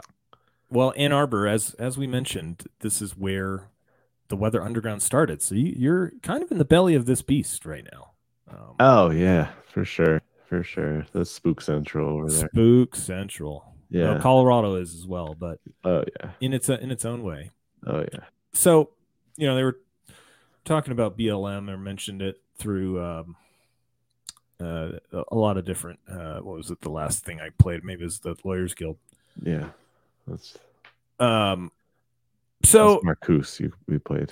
yeah, Herbert Marcuse. Sorry, um, but one of the last clips I was, you know, was brought in this topic, and coincidentally, uh, as you're probably aware, there was a splinter group of the Weather Underground called the May 19th organization, and they also did some bombings. And one of the members was a woman by the name of Susan Rosenberg, who has a, a, a strong, a pretty strong connection to um, BLM. Well, despite its immense political power, and it does have immense power, the group Black Lives Matter isn't really much of a group. It's a relatively small, flimsy organization. In fact, it doesn't really have a legal existence of its own. Officially, the primary Black Lives Matter group is simply a project of another nonprofit called Thousand Currents. Now, why is this interesting? Well, it's interesting because the current vice chair of Thousand Currents is a woman called Susan Rosenberg. And she's a convicted terrorist who spent 16 years in federal prison before she was given a pardon by Bill Clinton on the very last day. Yeah. Thank you. Thank you for dinging that bell. also a Rhodes Scholar. Also a last day pardon or yeah, or yeah, him and Cuomo. God, Yeah. who's who's Biden gonna tackle? That's that's the question. Oh. Just kidding. He's never he's never getting out of office. I'm just kidding. Bernie Kerik remembers this well. He's the former police commissioner of New York City, but before that, he worked in New Jersey. And look at that. Look at that. People look at that gun. That Yeah. that might be considered an assault rifle. it's funny you mentioned that. Tucker mentions that. Courthouse in Newark in 1985. He knows the story well, and we're happy to have him on tonight. Mr. Kerik, thank you for coming on. That picture is is remarkable. So, Sue, Yeah, you remember Bernard Kerik from uh you may remember Bernard Kerik from I'm horrible. with psyops such as 9-11. Oh, He was yeah? the he was the police chief at he was uh No. Giuliani's police chief, yeah. Nah, this Is that guy? guy. Yeah, and he's he's uh he's kind of a kind of a spook himself, obviously, Yeah, but yeah. um that was him in the in that picture. Susan, I had, I had hair then, Tucker. I had hair. in an AR-15. So, what? That who- looks like an who is Susan Rosenberg? M5. right. Why is it significant that she now, in effect, works for Black Lives Matter? Well, it, it, for me, uh, on a personal note, it, it's uh, it's important for your viewers to know who she is because Black Lives Matter, as I've said, dating back to 2015, it's a revolutionary a revolutionary Marxist group. That's what it is. It's a group that wants to overthrow this government, the country. It's a group that its founders, its three founders, were inspired by a woman named Joanne Chesimard, who goes by an African name, Assata Shakur, who lives in exile in Cuba after she assassinated a New Jersey state trooper.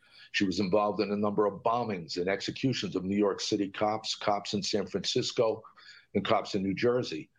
Um, that's who they are. That's what they're about. And when I try to explain that to people over the last two or three years, they didn't get it. Now, in the last few weeks, we learned Susan Rosenberg is one of their fundraising um, gurus, let's say. Well, Susan Rosenberg, in 1985, when you look at that photo, she was convicted of possessing hundreds of pounds of explosives. She was involved in the Brinks Nyack robbery, where two cops were killed and a security guard was killed. She was involved, her and her organization, the May 19th Communist Organization, they were involved in a number of police assassinations, bombings, the U.S. Capitol bombing, uh, the Naval War College bombing, and a number of others in, in the United States. She was a radical revolutionary, and she was let out of prison. She was commuted on the last day of President Clinton's um, term in office. Uh, after 16 years in prison, she was given 58 years in prison. Um, and now she's out. Who does she work for? Black Lives Matter. I think I, I think you know we're missing something here. I think DOJ should be looking at Black Lives Matter as a terrorist group, as a terrorist organization, um, and I and I think I, I find it astounding that all these U.S. firms, some 200 that you've you've chronicled uh, on your show, they're they're just pounding money into a group that's all about the overthrow of this government. And if you can't see it on its face by what they do normally on a daily basis, then you need to start looking at their associates, their inspirers, and the people around them, because this stuff has been going on since 1960, 70, in the early 80s, when these people, these revolutionaries, Marxist revolutionaries, wanted to overthrow this country. It's just amazing that all the rich ladies in Aspen and Greenwich think BLM is about ending racism, which obviously all of us are for, when in fact it's a revolutionary group. Maybe the US government could take decisive action and by doing that, make it really clear that this is a terror organization. You know what, Tucker? Black Lives Matter was truly, uh, you know, working for Black lives. They'd be marching tonight in Chicago exactly. or Baltimore or Cleveland, exactly right. or, and I can give you 20 other. All right. Well, yeah. you know, I'm not uh, whether BLM explicitly is trying to overthrow the government. It's kind of he's kind of taking that in a in the other opposite direction and um, painting that brush. Yeah. And you know, that's his uh that's his position, but um, you know, that, and that's why I don't like terror terrorism legislation because it's just like, oh, well, they should declare them a terrorist organization, but you know where that that ends up going to. Um, yeah. So, but you know, and it's come back the other way when it comes to January 6th. But this this connection with Susan Rosenberg, um, it, it still blows my mind to this day that you know it's that you have to unfortunately this is like the only mainstream news outlet that covers it and you know tucker's like the release valve for all this stuff so yeah. he can be the turd in the punch bowl that alienates people from this message uh, yeah. while also you know s- spreading awareness about something that no one else is talking about but you know makes it impossible for some people to listen to and um but that this was the only place to find it, and it actually got removed from YouTube. Oh. That's why I had to get on BitChute. Oh wow.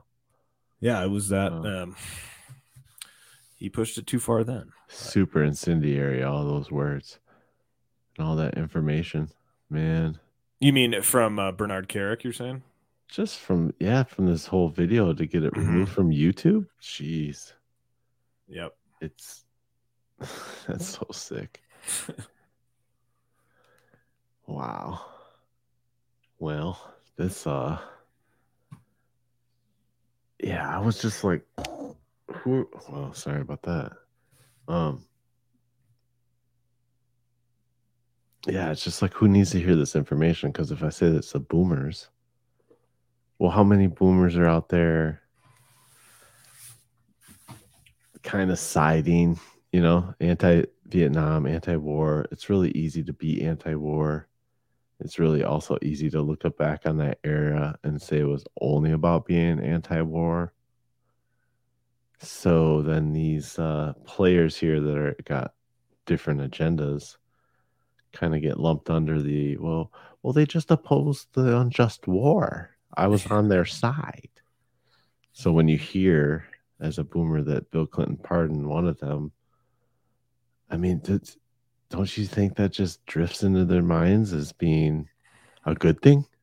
Well, I don't think they even know about it. That's the thing. That's true. I mean, when so what was it? Marc Rich also got pardoned by Bill Clinton, I believe, and that was the focus because of he was like a friend who was involved in some shady financial stuff, Right. and and that was the focus instead of Susan Rosenberg. And the me, as far as I can tell, um, at least from my recollection, I was in eighth grade at the time, but Right. I, I didn't see any. I mean, I'm sure it was a blurb, Yeah, but yeah. for the narrative, they didn't bring that in. They didn't Right. mention, like, what, isn't this kind of interesting? No, because they clearly there's cover for this for some explicit purpose, in my opinion. Yeah. I believe, based on all these connections with, uh, with the Weather Underground and Bill Ayers and the Obamas and like all these organizations, there's an element within uh, the U.S. government, other Western governments that is very sympathetic to, at the very least, using communism or these types of tactics to play their dialectics. I mean, it's Right. they're they're using it as a chess piece. I don't think, you know, David Rockefeller when he was, you know, um, helping China open trade to the world. He, I don't think he was doing that because he's like, oh yeah, I'm a true believer in communism. He just sees as, as he or saw it as a way to um, monopolize a market and utilize that tool Yeah. or piece on a chessboard to you know play out conflicts and make money along the way that's that's the one of the oldest games that's being played Yeah. Yeah. um and the weather underground were just one part of that. Um whether it was a, a trial run you know herbert marcuse's uh you know intelligence background influences him bill ayers parent you know father connection who knows what they're pushing. Yeah. I mean, um, once again, it's like them. rich kids, mk ultra who knows? Parents, like the r- highly influential rich people's kids, just like the uh the music of the time. It seems to be the theme. Well, coincidentally, a lot of um, music stars from the '60s were children of Exactly. mili- military intelligence. Yeah. Yeah. Jim Dor- uh, Jim Morrison, Yeah. um, all the Laurel Canyon stuff, which I thought about going into, but the Weather Underground, this topic kind of took over because there was just too much to talk about, and I would like to cover the music industry and even maybe you know pop culture in general with this. In yeah, mind, this whole era would be like Oh, it's it's a 50 gold mine. I mean. Charles Manson, the MK Ultra, all that stuff. Yeah. Uh, and this is just one thread of it, but um, it, they they I mean, to get Cuomo to pardon this guy, like that's they're doing favors, backdoor favors. You know? Absolutely. And Cuomo might not even. Well, I'm sure he knows. I'm sure he knows. Well, I guess Chesa is politically connected, so he probably made a phone call and and all that. That's just within the establishment, but. Plus, Cuomo comes from the same type of father, so he was probably around these circles in his youth as well. Right. You know, knowing these people at some level.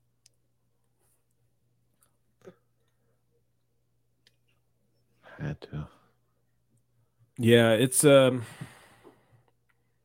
I think it goes what I learned in researching this is it, it even for what I knew, it, it went deeper than what I was aware of, especially with the, the lawyers guild and all that stuff. Yeah. It's just there's been something being played out and in public. Um but it seems a lot of the time it seems organic but actually not. I mean, if you're actually, you know, if you're paying attention to all the different uh, tactics that are repeated and slogans and the fist and all that, you're, you know, you're left to wonder a little bit about um, what the pattern is here and how how it keeps playing out and who's steering it. Yeah. And um, that leads me to my last little clip here from Jay Dyer, and he kind he just sums up this whole dialectic that we've been talking about. Oh, now I am failing to play it. Let's try it here. Okay. Uh, he goes on to say, well, if we look at the, the the structure of this supporting and funding of revolutions, we'll notice that socialists always get money from industry, bankers, and uh, monopoly capitalists. That always seems to be the case. And then he says that, again, this is because it collectivizes the wealth. And we can even begin to understand how Woodrow Wilson played into this because, of course, he played a big role as the tool of the banking elite and helping to push forward support for not just World War One, but also for uh, the centralized banking power in the U.S. Right, we get the Federal Reserve again in 1913, which is one of the pr- planks of the Communist Manifesto. Now, I don't think that the Federal Reserve and what's happening in America is a Marxist conspiracy per se, because it's higher than that, right? And so, what a lot of people like um, Antony Sutton and uh, you know people that were looking into the the communist takeover, right? What what uh, McCarthy and others, what they were really stumbling upon without knowing it was high high level uh, industrialists and capitalists and Wall Street funding for liberalism and socialism, which they mistook to be a sort of grassroots or a foreign power running that operation. It wasn't Moscow primarily. Now, Moscow was a Soviet government. But again, the point that Sutton makes is that there wouldn't have been a Moscow, a Soviet government, or anything like that if you hadn't had treason on the, at the highest, wealthiest levels in the West to support those movements. And so he says industrialists and bankers formed the support, first of all, for Trotsky. Um, and the U.S. Bolshevists in the U.S. were big supporters of Woodrow Wilson because they saw him as an ally. And so you get this important support for uh, for Trotsky, oil money, uh, Wall Street uh, through oil uh, magnates and oil money supported the Bolshevik Revolution, and uh, he ends his first chapter by saying that this is really a kind of a dialectic. And I think that's the key point here is that uh, to understand dialectics, just just to understand the philosophy of opposing power and forces of um, the good guys versus the bad guys, uh, black versus white, d- night versus day. Right now, I don't believe that those things are inherently bad or inherently evil or anything like that, but what happens is that uh, through manipulation, people will take things that are distinct and try to smash them against one another. This is a central component of Marxism socialism. They actually believe that dialectical process is almost this sort of mystical evolutionary thing which brings about revolution. And so that's why Marxism has as its fundamental core component the idea of never ending revolution and never ending critique, never ending clash. It's a philosophy, a worldview of clashing. And that's why it's red because it's blood and it's warfare. It's never ending warfare, never ending destruction and chaos to bring about eternal revolution, which produces the final stages, which produces the utopia, which produces the omega point, right? These different philosophers of dialectics believe this. And so that's why they fund and promote and constantly refer to war, chaos, destabilization, and manipulated chaos. It's necessary, in their view, for the whole process. And that's why, as a Marxist or as a socialist, as a revolutionary, you can't just be a an academic. Right? You can't just be in your ivory tower. You have to be out there involved in the streets. You have to be part of the praxis. And so, um, for a Marxist socialist, praxis is just as important as knowing and understanding this esoteric mystery religion philosophy of Marxism. Yeah. Never ending. Never ending. Got to get in the street though. You can't be just be an academic. So, yeah, you got to be in the game. Baby. Lure them in. In the game. For sure. I think that's you know, in a nutshell, what we're seeing uh, play out. I mean, that's the first thing that I go to, and you you can Mhm. analyze any situation from there's a there's a thesis sorry thesis antithesis struggling to say these words and the good. and the synthesis Yeah. and if you're aware that people with money with all the power almost are aware of that too and they play it out you can you can see it in any situation i mean just whatever popular uh, the culture war is a huge example of dialectics being played Oh yeah. they just took It's it never been so cultural clear. you know? Yeah. yeah Yeah. you know and they use the, the use those language the the same language over and over regarding people that oppose it their the the phobias they're phobic the white supremacy the alt-right conspiracy. Yeah. just those trigger words that they use over and over. And then eh, eh, narrative control is still something that i am in awe of sometimes because you you witness it you see it playing out but you realize that most people don't even see it as a narrative. They just see it as reality and i remember during covid talking about you know talking to somebody about what we were witnessing and all the narratives and i remember them saying like what narrative what are you talking about Hey. i don't i don't know i don't see a narrative Really. mm-hmm. Oh my gosh. it's not even a narrative it's it's what is They don't know what narrative means then. or how it's used or any of that. They must not have unless they did. I don't know. I wasn't there. Wasn't Yeah. me. wasn't me. That's all I know. yeah it, it's um it's all around us i mean that's you know if you control the media then it doesn't matter Yeah. on some level uh, at least on a i can convince enough people that this is truth and it becomes this force and, and, and we see this now with covid especially that no matter how much data how much facts come out about one thing or another there's some people that just it's like it, it you're not getting through to it Yeah, they don't want to know. person. no They might know that there's something there, but they So don't want to know. that covid dialect i mean it's died down but that was what talk about dialectics anti-mask anti-that Deep. Yeah. science uh, horse uh, like all the just a case study in, in Yeah. that type of conflict manipu- uh, management i should say Yeah. Yeah, I've got some new thoughts on that, so we'll have to hit them hit them at another time, another show.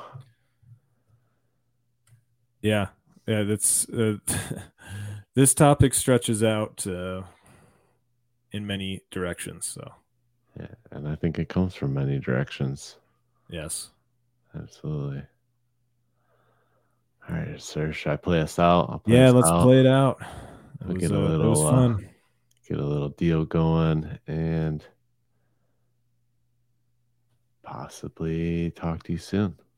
yes sounds good What's up, ma? It's your man right here. I like your titties.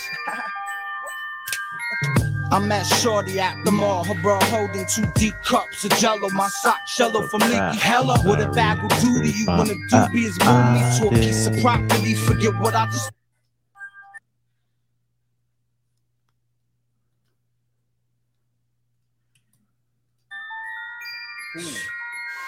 What's up, ma?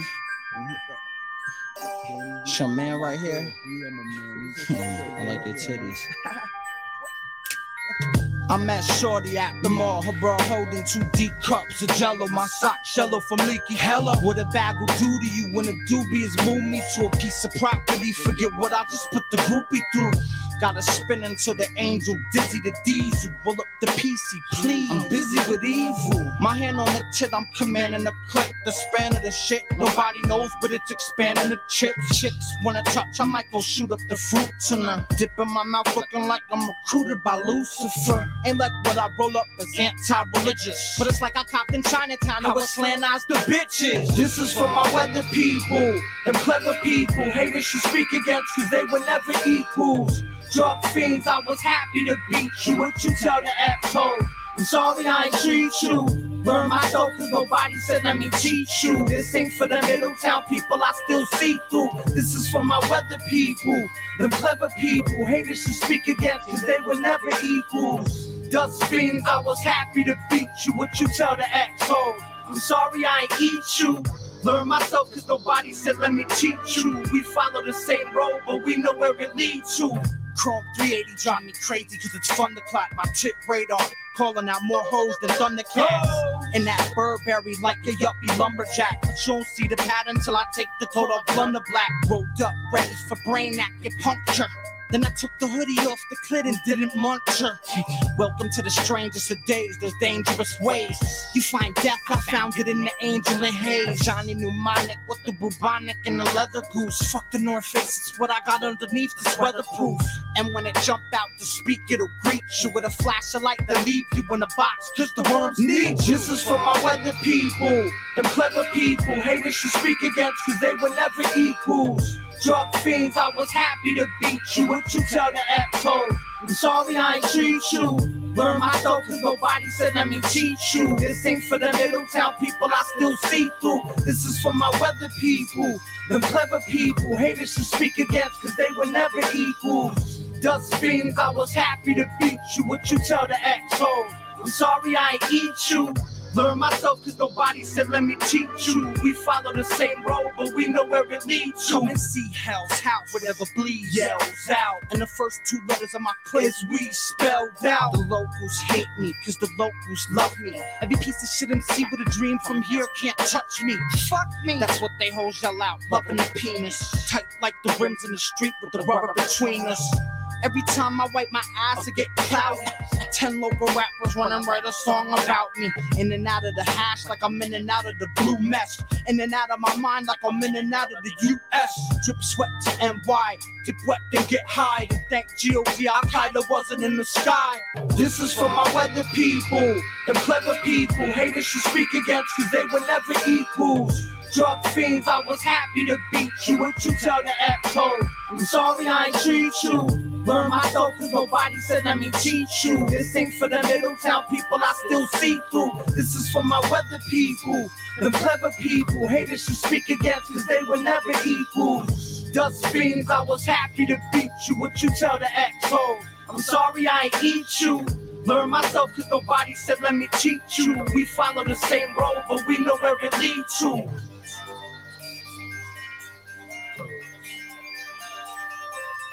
Yeah.